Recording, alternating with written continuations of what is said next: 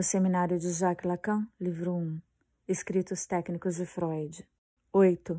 O lobo, o lobo. O caso de Roberto. Teoria do superior. O caroço da palavra. Vocês puderam familiarizar-se através do nosso diálogo com a ambição que preside ao nosso comentário, a de repensar os textos fundamentais da experiência analítica.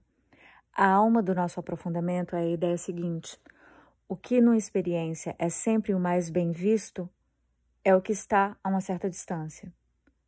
Também não é surpreendente que seja agora e aqui que sejamos levados para compreender a experiência analítica a partir de novo do que está implicado no seu dado mais imediato, a saber, a função simbólica, ou o que é exatamente a mesma coisa no nosso vocabulário, a função da palavra.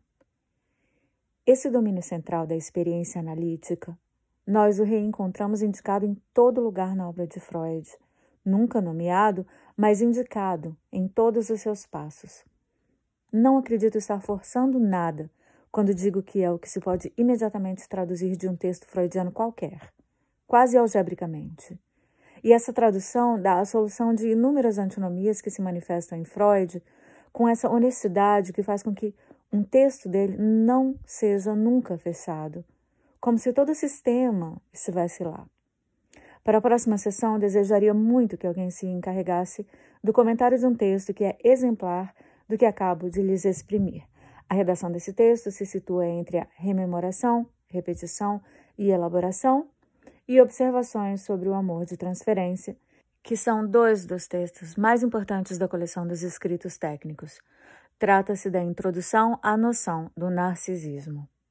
É um texto que não podemos integrar ao nosso progresso a partir do momento em que abordamos a situação do diálogo analítico.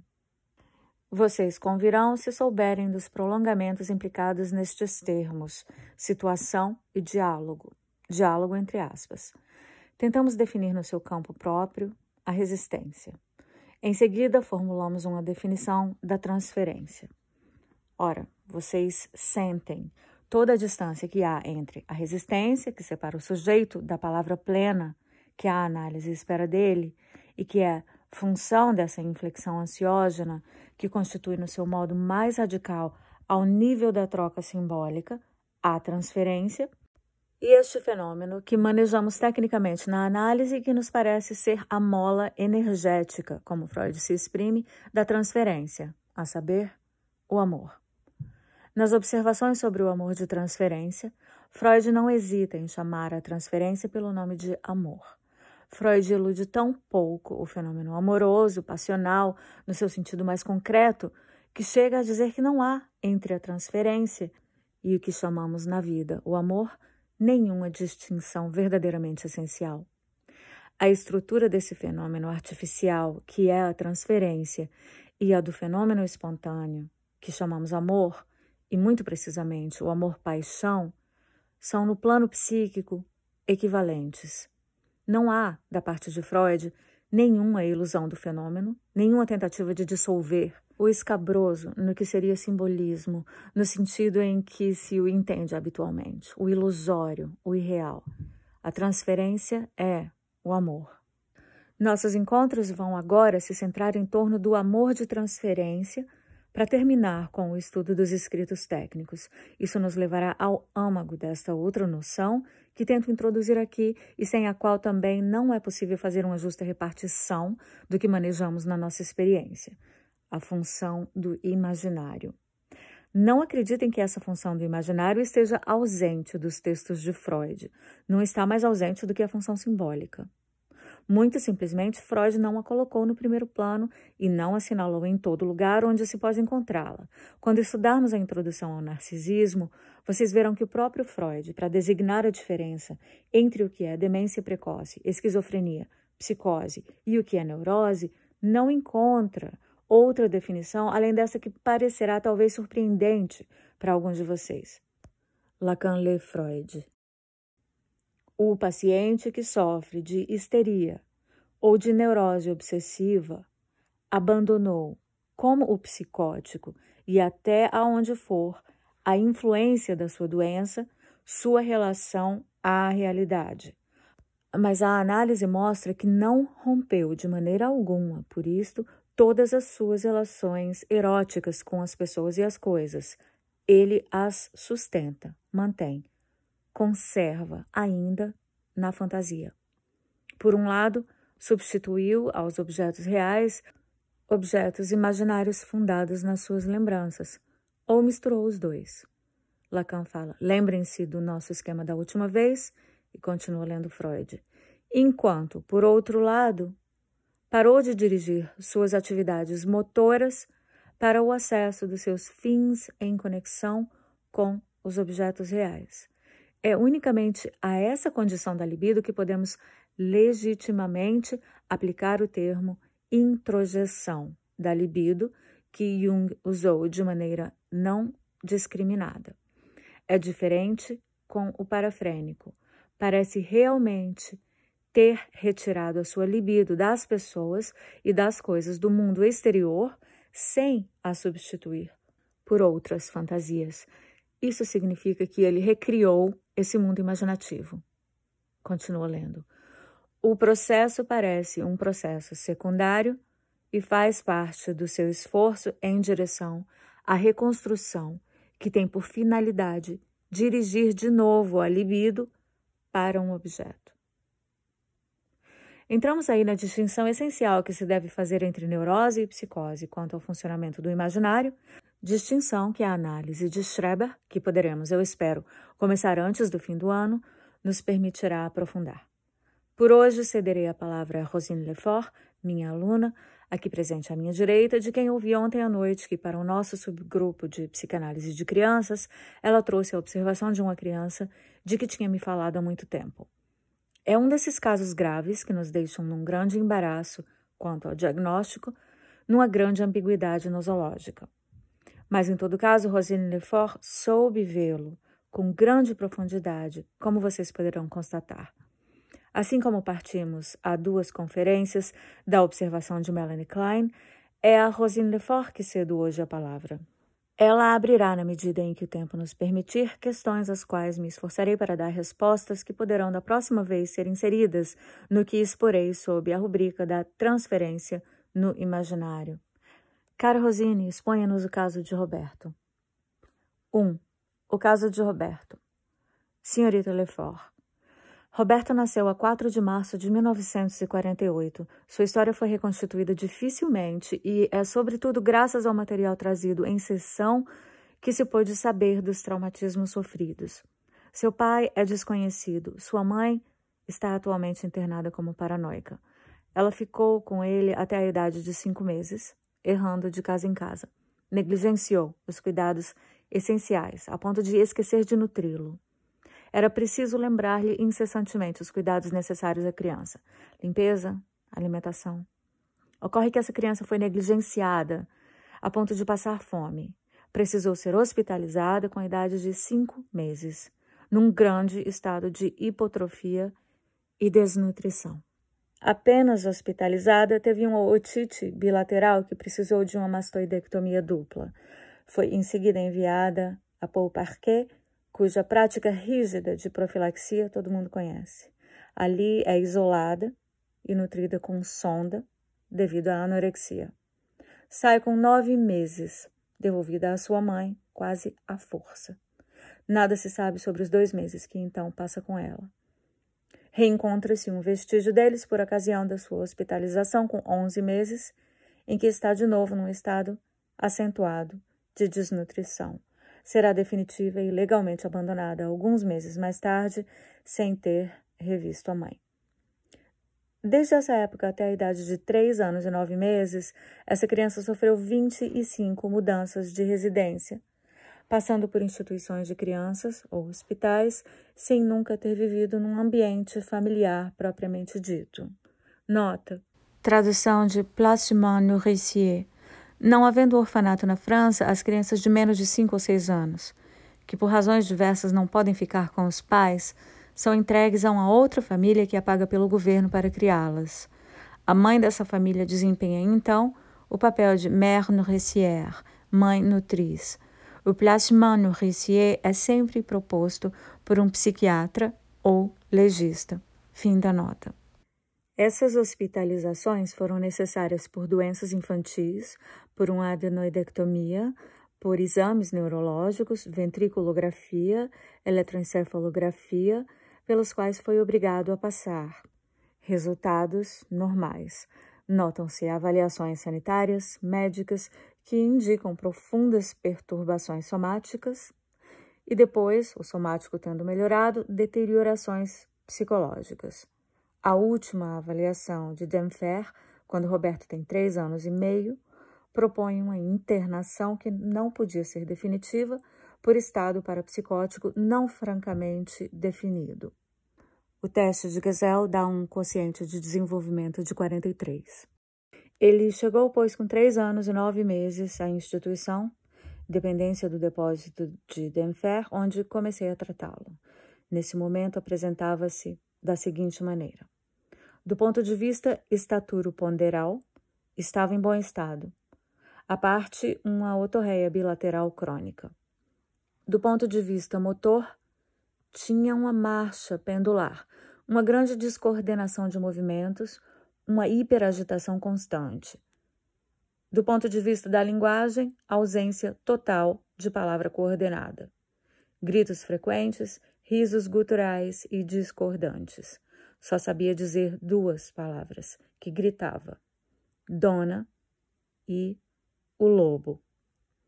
Esta palavra, o lobo, ele a repetia o dia todo, o que me faz chamá-lo de o menino lobo, porque era verdadeiramente a representação que ele tinha de si mesmo.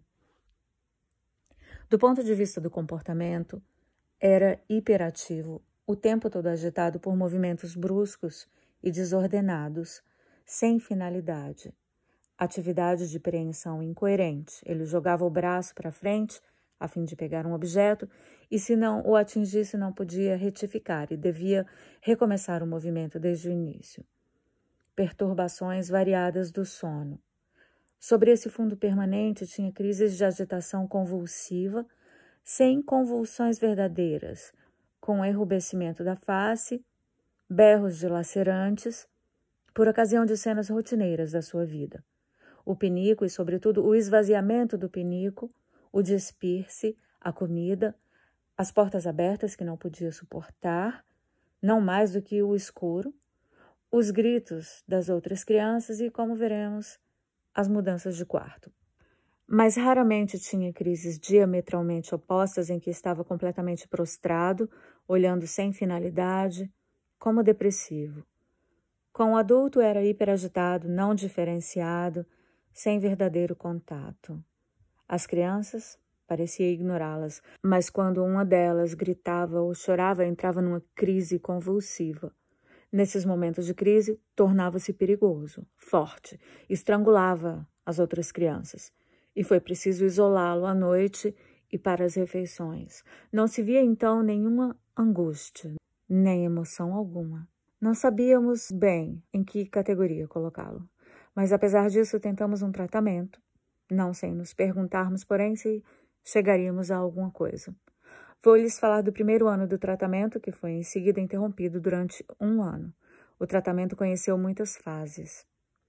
Ao longo da fase preliminar, mantinha o comportamento que tinha durante a vida: gritos guturais, Entrava no quarto correndo sem parar, berrando, pulando no ar e caindo de novo agachado, tomando a cabeça entre as mãos, abrindo e fechando a porta, acendendo e apagando a luz. Os objetos ele os tomava ou os rejeitava, ou ainda os empilhava sobre mim. Prognatismo muito marcado. A única coisa que pude depreender dessas primeiras sessões era que ele não ousava se aproximar da mamadeira de leite, ou que só se aproximava soprando nela. Notei também o interesse pela bacia, que, cheia de água, parecia desencadear uma verdadeira crise de pânico. No fim dessa fase preliminar, durante uma sessão, após ter empilhado tudo sobre mim num estado de grande agitação, safou-se e eu o ouvi, em cima da escada, que não sabia descer sozinho, dizer, num tom patético, numa tonalidade muito baixa, que não lhe era habitual, Mamãe face ao vazio. Essa fase preliminar terminou fora do tratamento. Uma noite, após a hora de deitar, em pé, na cama, com tesouro de plástico, tentou cortar o seu pênis diante das outras crianças, terrificadas. Na segunda parte do tratamento, começou a expor o que era para ele o lobo. Gritava isso o tempo todo. Começou um dia tentando estrangular uma menininha que eu tratava. Foi necessário separá-los e colocá-lo em outro quarto. Sua reação foi violenta, sua agitação intensa. Precisei vir e levá-lo para o quarto em que vivia de hábito.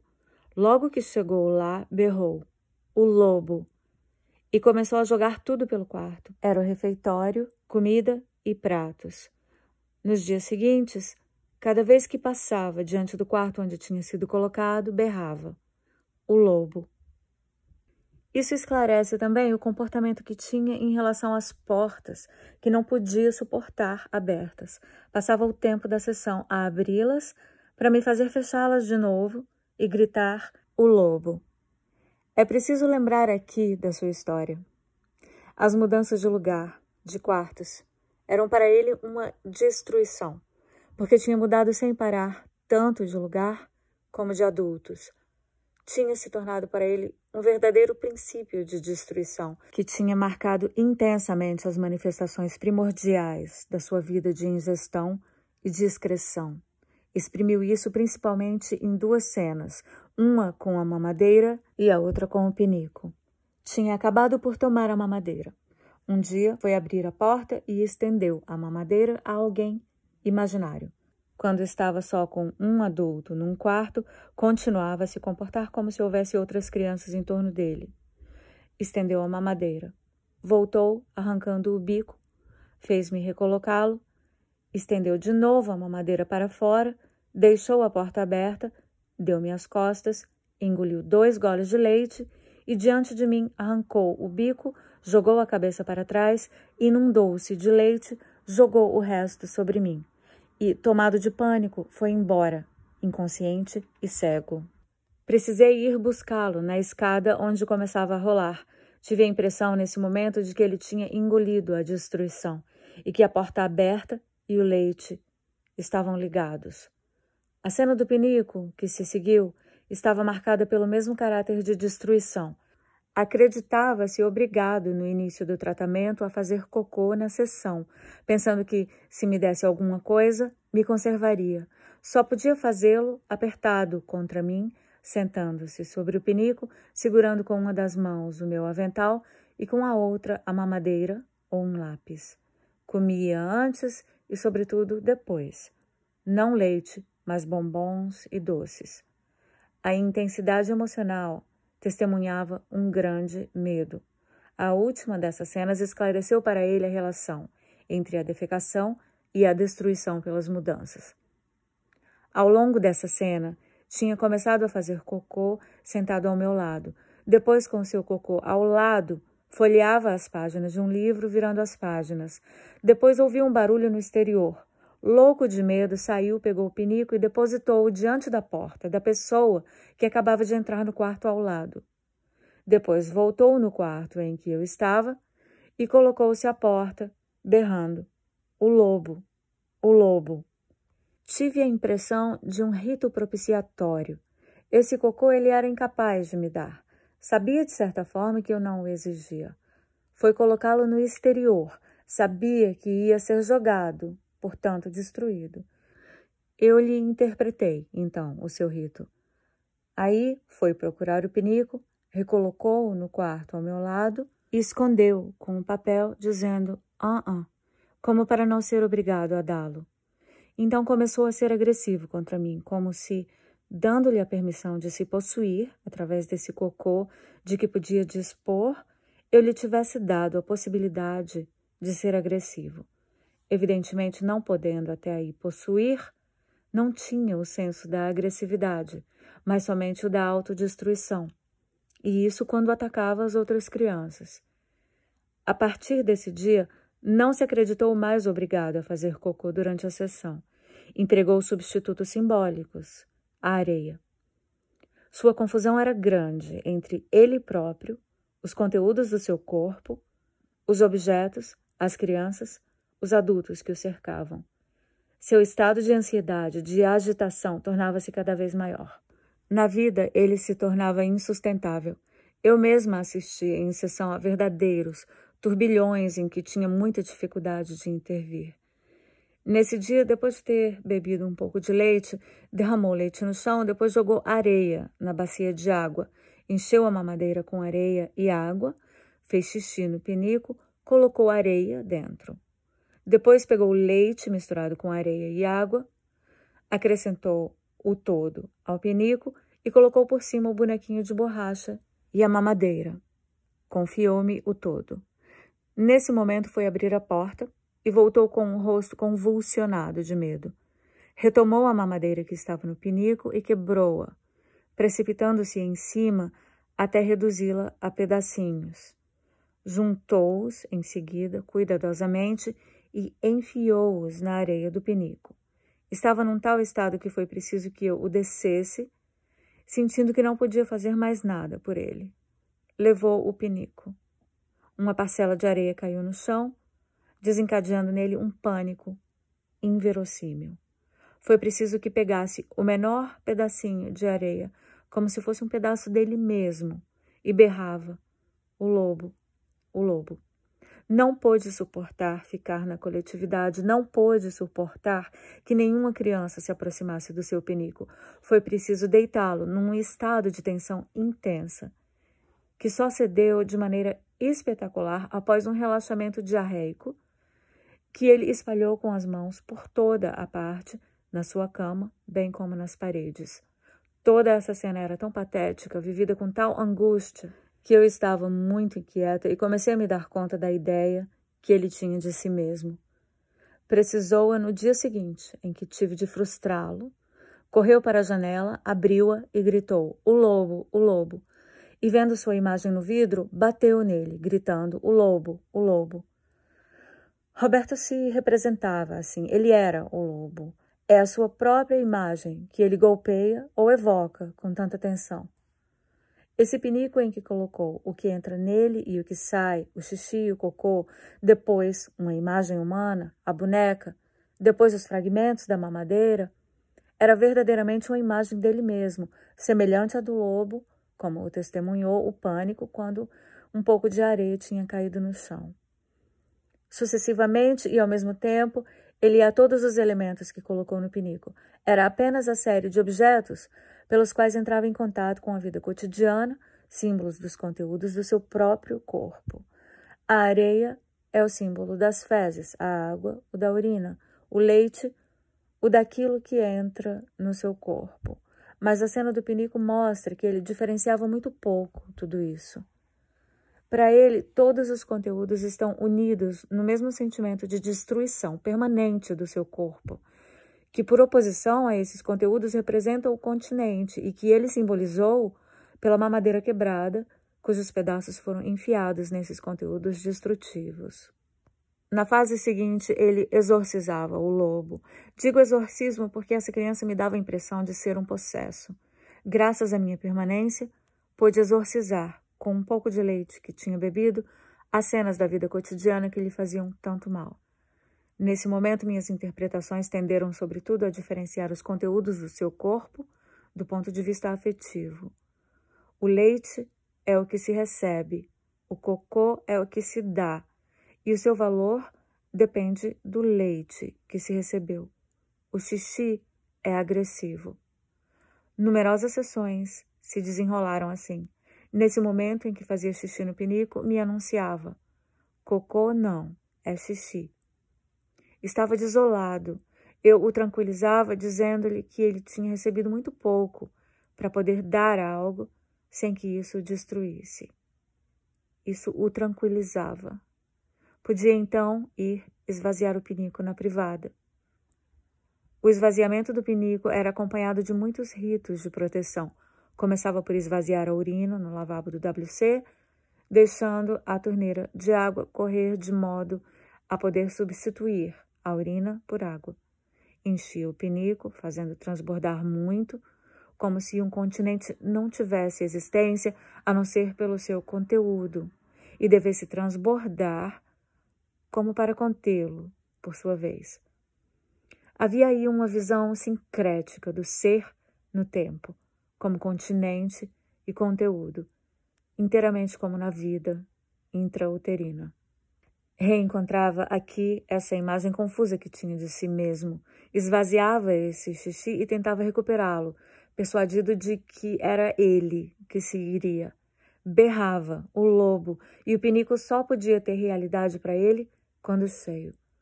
Toda minha atitude consistiu em lhe mostrar a realidade do pinico, que ficava, após ter sido esvaziado do seu xixi, como ele, Roberto, ficava, após ter feito xixi, como a torneira não era arrastada pela água que corre. Através dessas interpretações e da minha permanência, Roberto introduziu progressivamente um prazo entre o esvaziamento e o preenchimento, até o dia em que pôde voltar triunfante, com um penico vazio nos braços. Tinha visivelmente adquirido a ideia da permanência do seu corpo. Suas roupas eram, para ele, o seu continente, e quando estava despido, era a morte certa. A cena de tirar a roupa era para ele ocasião de verdadeiras crises. A última tinha durado três horas, durante a qual o pessoal o descrevia como possesso. Berrava, o lobo, correndo de um quarto para o outro, jogando sobre as outras crianças as fezes que encontrava nos pinicos. Só quando amarrado se acalmava. No dia seguinte veio a sessão, começou a tirar a roupa num estado de grande ansiedade e, inteiramente nu, subiu na cama. Foram necessárias três sessões para que chegasse a beber um pouco de leite, inteiramente nu, na cama. Mostrava a janela e a porta e batia no rosto, gritando: O lobo. Paralelamente, na vida cotidiana, tirar a roupa era fácil, mas a isso se seguia uma grande depressão. Começava a soluçar à noite sem razão, descia para se fazer consolar pela enfermeira-chefe embaixo e adormecia nos braços dela. No fim dessa fase, exorcizou comigo o esvaziamento do pinico, bem como a cena de tirar a roupa, através da minha permanência, que tinha tornado o leite um elemento construtor. Mas impelido pela necessidade de construir um mínimo, não tocou no passado, não contou senão com o presente da sua vida cotidiana, como se estivesse privado de memória. Na fase seguinte, sou eu quem me torno o lobo.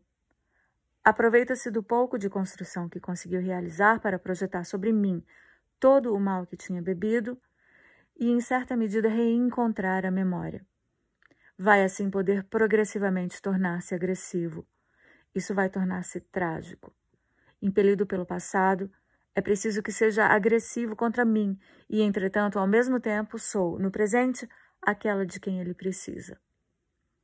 Devo tranquilizá-lo com minhas interpretações, falar-lhe do passado que o obriga a ser agressivo e assegurar-lhe que isso não acarreta o meu desaparecimento nem a sua mudança de lugar, o que é sempre tomado por ele como uma punição.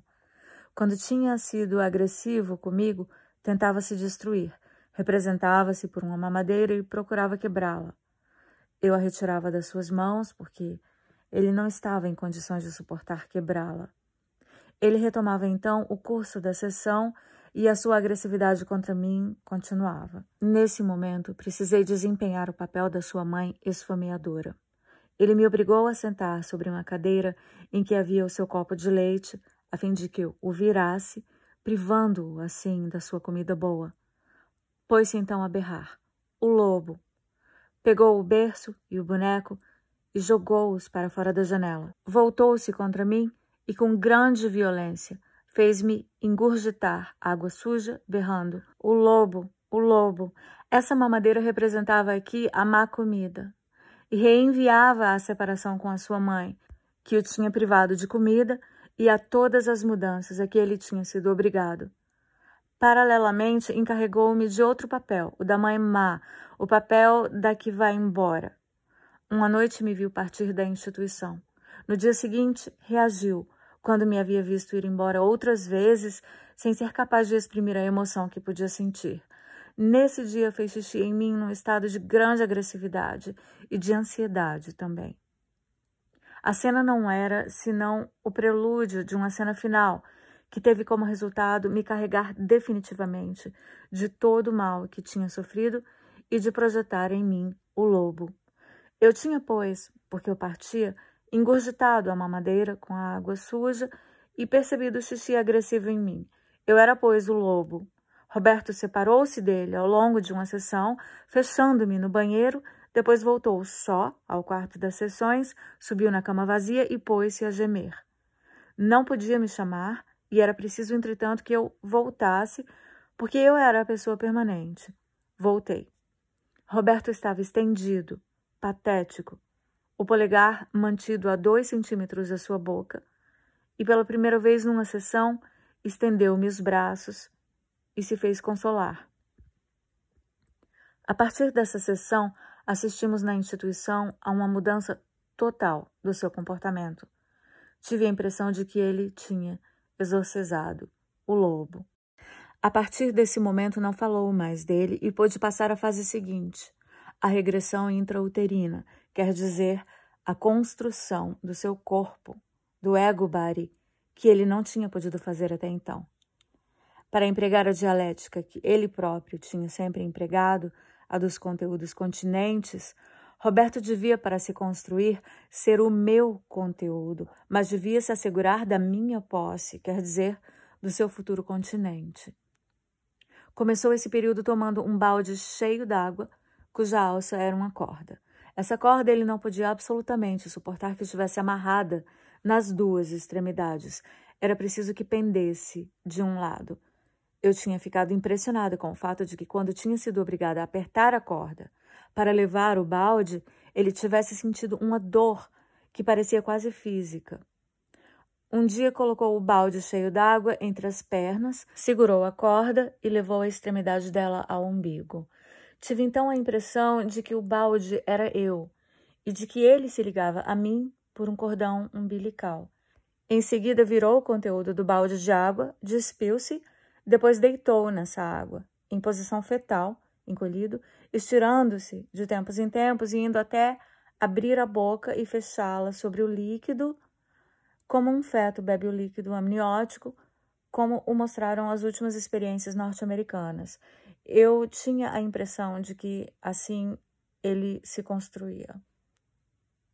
No início, excessivamente agitado, tomou consciência de uma certa realidade de prazer e tudo terminou em duas cenas capitais, desempenhadas com um recolhimento extraordinário e uma plenitude espantosa, se levarmos em conta a sua idade e o seu estado. Na primeira dessas cenas, Roberto, inteiramente nu à minha frente, pegou água com as mãos juntas, levou-a à altura dos ombros e fê-la escorrer ao longo do seu corpo. Recomeçou assim várias vezes e depois disse-me docemente: Roberto, Roberto, esse batismo pela água, porque dado o seu recolhimento nisto era um batismo, foi seguido de um batismo pelo leite. Começou a brincar na água com mais prazer do que recolhimento.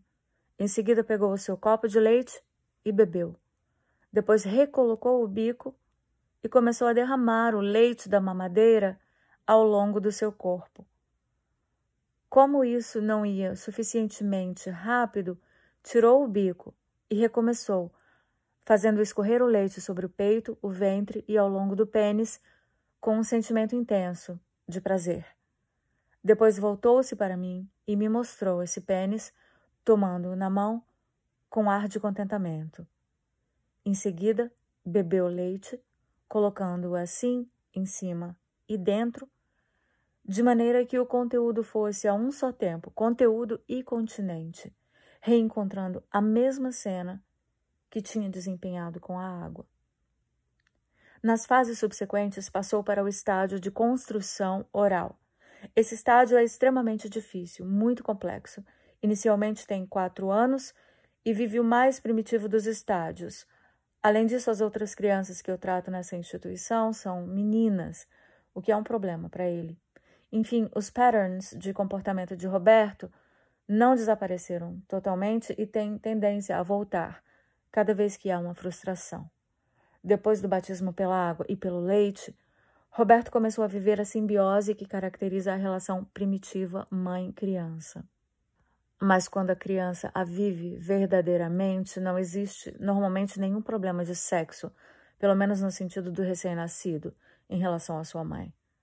Ao passo que aí existia.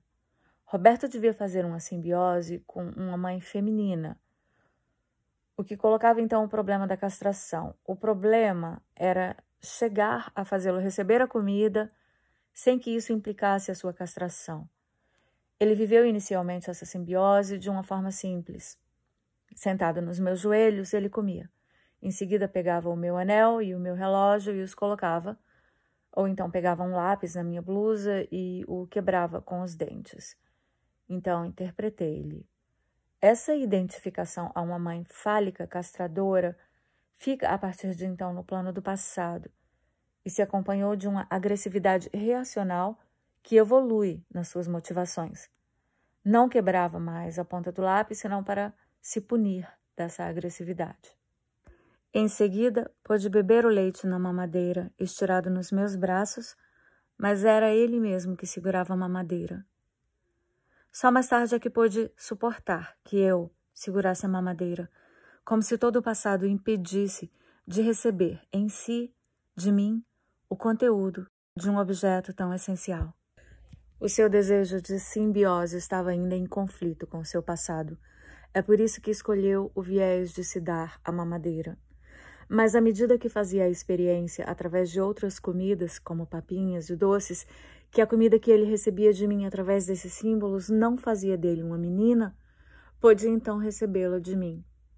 Tentou inicialmente se diferenciar de mim, dividindo-a comigo. Ele me dava de comer tudo, dizendo enquanto se apalpava: Roberto, depois me apalpando. Não, Roberto. Eu me servi muito disso nas minhas interpretações para ajudá-lo a se diferenciar. A situação deixou, então, de ser somente entre ele e mim, e ele fez intervir as menininhas que eu tinha em tratamento. Era um problema de castração, porque ele sabia que antes dele e depois dele, uma menininha subia para a sessão comigo. A lógica emocional queria, pois, que ele se fizesse menina, porque era uma menina que rompia essa simbiose comigo, da qual ele tinha necessidade. A situação era conflitiva. Ele a desempenhou de diferentes maneiras, fazendo xixi, sentado no urinol ou então de pé, mas se mostrando agressivo. Roberto era agora capaz de receber e capaz de dar. Ele me deu o seu cocô sem medo de ser castrado por esse dom. Chegamos então a um patamar do tratamento que se pode resumir assim: o conteúdo do seu corpo não é mais destrutivo, mal. Roberto é capaz de exprimir a sua agressividade fazendo xixi em pé e sem que a existência e a integridade do conteúdo, isto é, do corpo, sejam colocadas em causa. O quociente de desenvolvimento no Gazelle passou de 43 a 80 e no Thurman Merrill ele teve um QI de 75. O quadro clínico mudou as perturbações motoras desapareceram, o prognatismo também. Com as outras crianças, tornou-se amigável, frequentemente protetor dos mais pequenos. Pode-se começar a integrá-lo nas atividades de grupo. Só a linguagem permanece rudimentar. Roberto nunca faz frases, não emprega senão palavras essenciais. Depois, eu saio de férias. Fico ausente durante dois meses. Na minha volta, ele desempenha uma cena que mostra a coexistência nele dos patterns do passado e da construção presente. Durante a minha ausência, o seu comportamento tinha ficado como era. Ele o exprimia no seu antigo modo, mas de uma maneira muito rica em virtude do adquirido, o que a separação representava para ele, o seu medo de me perder. Quando voltei, ele esvaziou, como para destruí-los, o leite seu xixi, seu cocô, depois tirou o avental e o jogou na água. Destruiu assim os seus antigos conteúdos e seu antigo continente, reencontrados pelo traumatismo da minha ausência. No dia seguinte, ultrapassado pela sua reação psicológica, Roberto se exprimia no plano somático. Diarreia profusa, vômito, síncope. Esvaziava-se completamente da sua imagem passada. Só a minha permanência podia estabelecer a ligação com uma nova imagem de si mesmo, com um novo nascimento. Nesse momento, adquiriu uma nova imagem de si mesmo. Nós o vemos na sessão desempenhar novamente antigos traumatismos que ignoramos. Roberto bebe a mamadeira, coloca o bico na sua orelha e quebra em seguida a mamadeira num estado de violência muito grande. Ora, ele foi capaz de fazê-lo sem que a integridade do seu corpo tenha sofrido. Separou-se do seu símbolo da mamadeira e pôde se exprimir pela mamadeira enquanto objeto. Essa sessão era tão chocante, ele a repetiu duas vezes, que eu fiz uma inquirição para saber como se tinha passado a antrotomia sofrida aos cinco meses. Soube-se então que no serviço ORL em que ele fora operado não havia sido anestesiado e que durante essa operação dolorosa se mantinha à força na sua boca uma mamadeira de água açucarada. Esse episódio traumático esclareceu a imagem que Roberto tinha construído de uma mãe esfomeadora, paranoica, perigosa, que certamente o atacava. Depois, a separação, uma mamadeira mantida à força, fazendo engolir os seus gritos. As alimentações por sonda, 25 mudanças sucessivas. Tive a impressão de que o drama de Roberto era que todas as suas fantasias orais, sádicas, tinham se realizado nas suas condições de existência. Suas fantasias tinham se tornado realidade. Ultimamente precisei confrontá-lo com uma realidade. Estive ausente durante um ano e voltei grávida de oito meses. Ele me viu grávida, começou por brincar com fantasias de destruição dessa criança. Desapareci para o parto. Durante minha ausência, meu marido o tomou para tratar e ele ensinou a destruição dessa criança. Quando voltei, me viu lisa e sem criança. Estava então persuadido de que suas fantasias tinham se tornado realidade, que tinha matado a criança e, portanto, que eu ia matá-lo. Ficou extremamente agitado nesses quinze dias, até o dia em que pôde me dizê-lo. Então, aí eu o confrontei com a realidade. Levei minha filha a ele, de maneira que eu pudesse agora fazer o corte. Seu estado de agitação caiu brutalmente e, quando o retomei em sessão no dia seguinte, começou a me exprimir, enfim, um sentimento de ciúme. Ligava-se a alguma coisa de vivo e não à morte. Essa criança tinha ficado sempre no estado em que as fantasias eram realidade. É o que explica que suas fantasias de construção intrauterina no tratamento tenham sido realidade e que tenha podido fazer uma construção espantosa. Se tivesse superado esse estado, eu não teria podido obter essa construção dele mesmo. Como dizia ontem, tive a impressão de que essa criança havia sossobrado sob o real, que no início do tratamento não havia nela nenhuma função simbólica, e ainda menos função imaginária.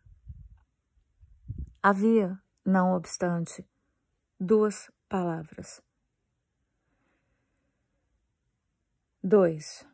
Senhor Hipólito, é sobre o termo o lobo que eu queria colocar uma questão. De onde veio o lobo, senhorita Lefort? Nas instituições de crianças, vê-se frequentemente as enfermeiras meterem o um medo com o lobo, na instituição em que eu tomei para tratar, um dia em que as crianças estavam insuportáveis, foram trancadas no jardim das crianças e uma enfermeira foi ao exterior fazer o grito do lobo para torná-las comportadas.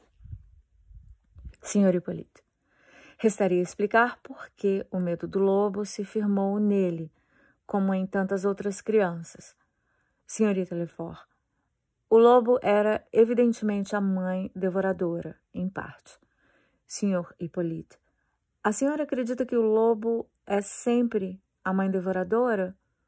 Senhorita Lefort, nas histórias infantis se diz sempre que o lobo vai comer. No estágio sádico oral, a criança tem vontade de comer a sua mãe e pensa que a sua mãe vai comê-lo. Sua mãe se torna o lobo. Acredito que provavelmente é a gênese, mas não estou certa. Há na história dessa criança muitas coisas ignoradas que não pude saber. Quando queria ser agressivo comigo, não se colocava de quatro e não latia. Presentemente, ela faz isso. Agora, sabe que é um ser humano, mas tem necessidade, de tempos em tempos, de se identificar a um animal, como faz uma criança de 18 meses. E quando quer ser agressivo, põe-se de quatro e faz au au sem a menor angústia. Depois se levanta e continua o curso da sessão. Não pode ainda exprimir sua agressividade a não ser nesse estágio. Senhor Hipólito, sim, é entre svingen e betzwingen. É toda a diferença entre a palavra onde há imposição e aquela em que não há imposição. A imposição, zwang, é o lobo que lhe dá a angústia, e a angústia superada, Bezwingung, é o momento em que faz o papel de lobo. Senhorita Lefort, sim, estou bem de acordo. Lacan. O lobo naturalmente coloca todos os problemas do simbolismo.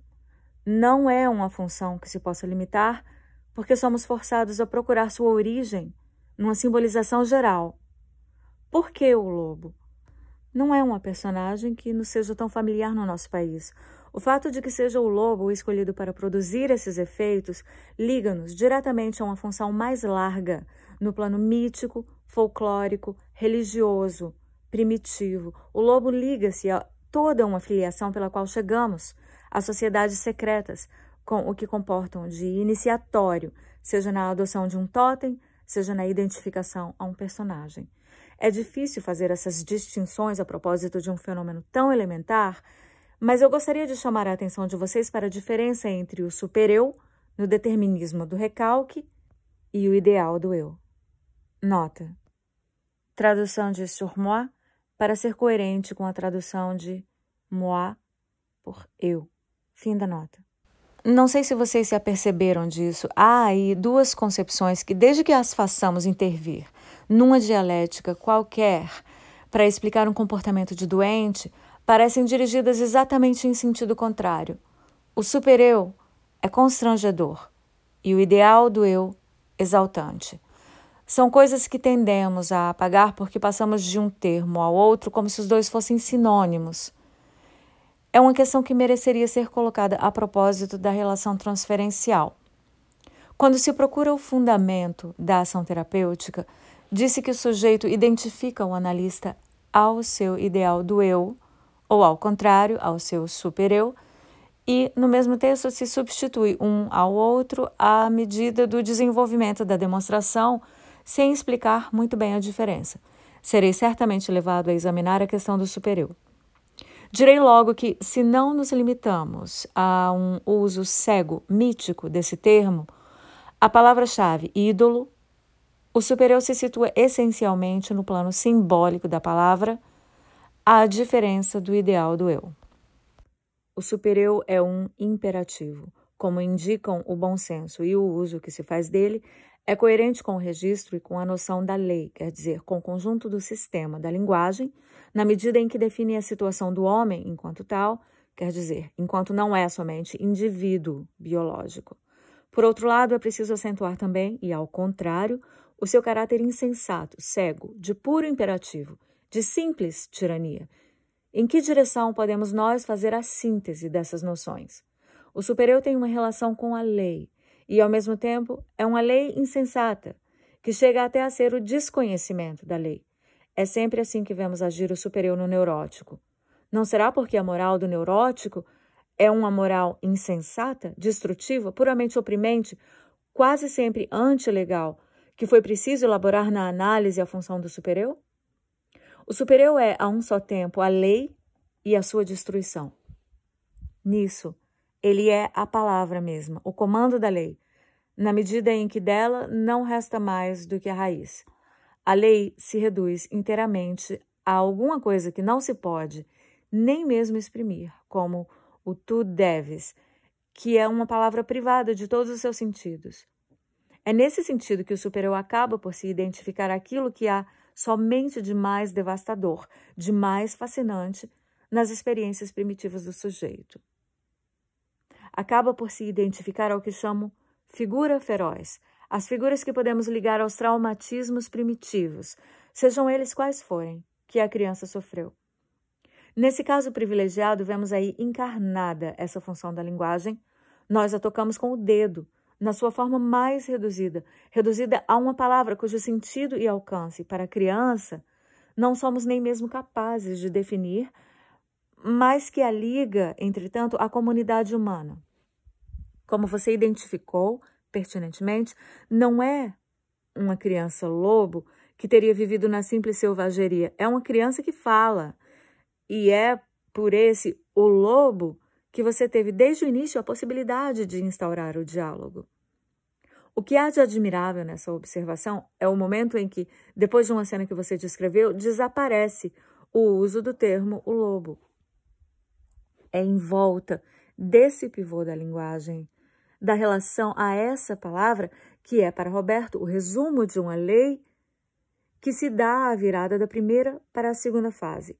Começa em seguida essa elaboração extraordinária que termina por esse autobatismo perturbador quando ele pronuncia o seu próprio prenome. Tocamos aí, na sua forma mais reduzida, a relação fundamental do homem à linguagem. É extraordinariamente comovente. Que questões vocês têm ainda a colocar? Senhorita Lefort, que diagnóstico? Bem, há pessoas que já tomaram uma posição sobre isso.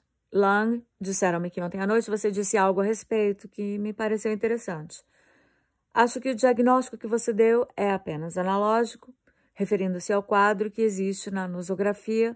Você pronunciou a palavra, Dr. Lang, delírio alucinatório.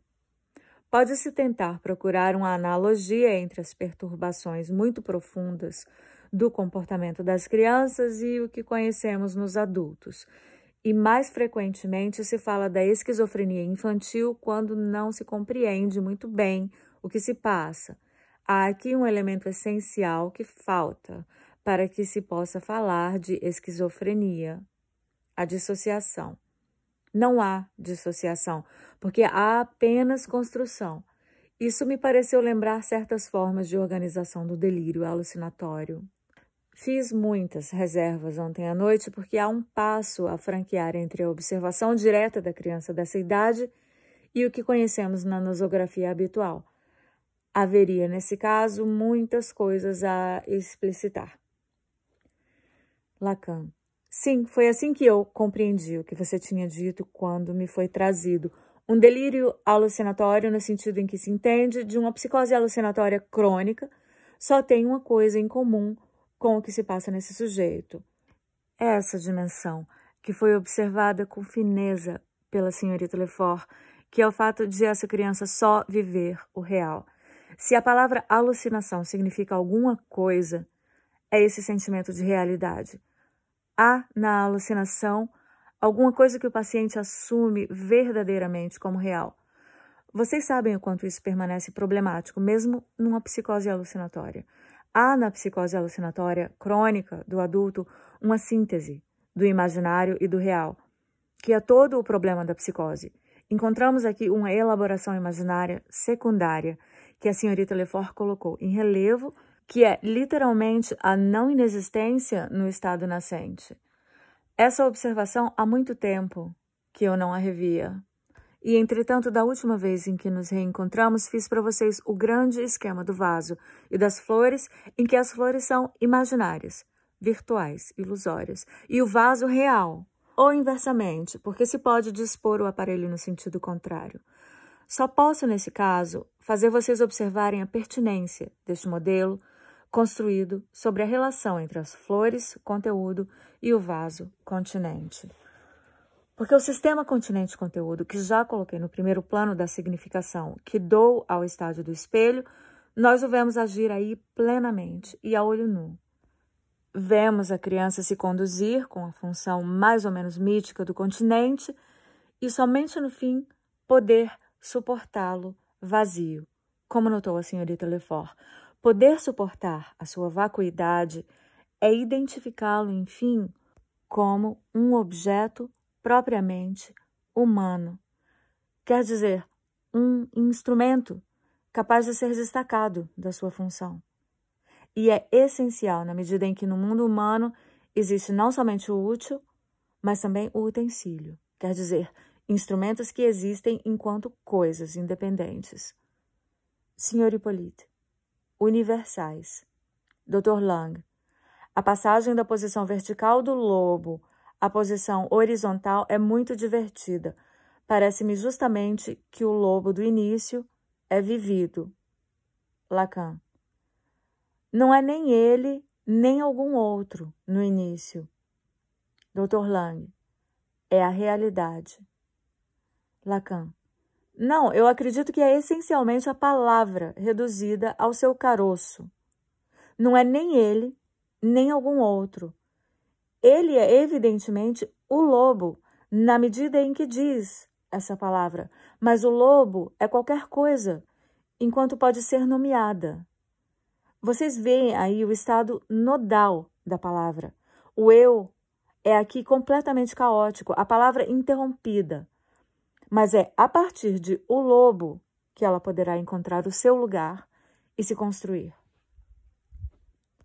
Dr. Barg, eu tinha feito a observação de que havia num dado momento uma mudança, quando uma criança brincava com seus excrementos. Ela deu, mudou e pegou areia e água. Penso que é o imaginário que ela começava a construir e a manifestar. Ela já pôde tomar uma distância maior em relação ao objeto, seus excrementos, e em seguida foi cada vez mais longe não acredito que se possa falar de símbolo no sentido em que o senhor o entende. Entretanto, ontem tive a impressão de que a senhorita Lefort falava deles como de símbolos. Lacan. É uma questão difícil. É aquela em que nos exercemos aqui, na medida em que isso pode ser a chave do que designamos como eu. O eu. O que, que é? não são instâncias homogêneas. Umas são realidades, outras são imagens, funções imaginárias. O próprio eu é uma delas. É a isso que eu queria chegar antes de deixá-los. O que não se pode omitir é o que você descreveu no início, de maneira tão apaixonante, o comportamento motor dessa criança. Essa criança parece não ter nenhuma lesão dos aparelhos. Tem agora um comportamento motor de que natureza? Como são os seus gestos de preensão? Senhorita Lefort. Certo, ela não é mais como no início. Lacan. No início, como você mostrou, quando queria atingir um objeto, só podia apreendê-lo com um único gesto. Se falhasse, nesse gesto, devia recomeçá-lo desde o início. Portanto, controla a adaptação visual, mas sofre perturbações da noção de distância. Essa criança selvagem pode sempre como um animalzinho bem organizado, pegar o que deseja, mas se há falta ou lapso do ato, só pode corrigir retomando o todo. Consequentemente, podemos dizer que não parece que haja nessa criança déficit, nem retardo, dizendo respeito ao sistema piramidal, mas nos encontramos diante de manifestações de falha nas funções de síntese do eu, no sentido em que entendemos o eu na teoria analítica. A ausência de atenção, a agitação inarticulada que você notou no início devem também ser reenviadas a falhas das funções do eu. É preciso observar, aliás, que, num certo sentido, a teoria analítica chega até a fazer da função do sono uma função do eu. Senhorita Lefort, essa criança que não dormia e não sonhava, no famoso dia em que ela me trancou, as perturbações motoras se atenuaram e ela começou a sonhar à noite e a chamar a sua mãe em sonho. Lacan. É aí que eu queria chegar. Não deixo de ligar diretamente a atipia do seu sono ao caráter anômalo do seu desenvolvimento, cujo retardo se situa precisamente no plano do imaginário, no plano do eu enquanto função imaginária. Essa observação nos mostra que, do atraso de tal ponto do desenvolvimento imaginário, resultam perturbações em certas funções aparentemente inferiores ao que podemos chamar o nível superestrutural. É a relação entre a maturação estritamente sensório-motora e as funções de controle imaginário no sujeito que constitui o grande interesse dessa observação. A questão está toda aí. Trata-se de saber em que medida é essa articulação aí que está em jogo na esquizofrenia. Podemos, segundo a nossa tendência, e a ideia que cada um de nós tem da esquizofrenia, do seu mecanismo e do seu móvel essencial, situar ou não esse caso no quadro de uma afecção esquizofrênica. É certo que não é uma esquizofrenia no sentido de um estado, na medida em que você nos mostrou a significação e a movência dela, mas há aí uma estrutura esquizofrênica da relação ao mundo e toda uma série de fenômenos que poderíamos aproximar a rigor da série catatônica. Certo, não há propriamente nenhum sintoma, de maneira que não poderemos situar o caso num tal quadro, como fez Lang, a não ser para o situar aproximadamente. Mas certas deficiências, certas faltas de adaptação humana abrem para algo que mais tarde, analogamente, se apresentará como uma esquizofrenia. Acredito que não se possa dizer mais, senão que é o que chamamos um caso de demonstração. Afinal, não temos nenhuma razão para pensar que os quadros nosológicos estão aí desde toda a eternidade e nos esperavam. Como dizia Peggy, os pequenos parafusos entram sempre nos pequenos buracos, mas há situações anormais em que pequenos parafusos não correspondem mais a pequenos buracos. Que se trate de fenômenos de ordem psicótica, mais exatamente de fenômenos que podem terminar em psicose, isso não me parece duvidoso, o que não quer dizer que toda psicose apresente começos análogos. Leclerc é muito especialmente a você que eu peço que nos faça para a próxima vez alguma coisa sobre a introdução ao narcisismo, que se encontra no tomo 4 dos Collected Papers ou no tomo 10 das obras completas. Você verá que se trata de questões colocadas pelo registro do imaginário que estamos começando a estudar aqui. 10 de março de 1954.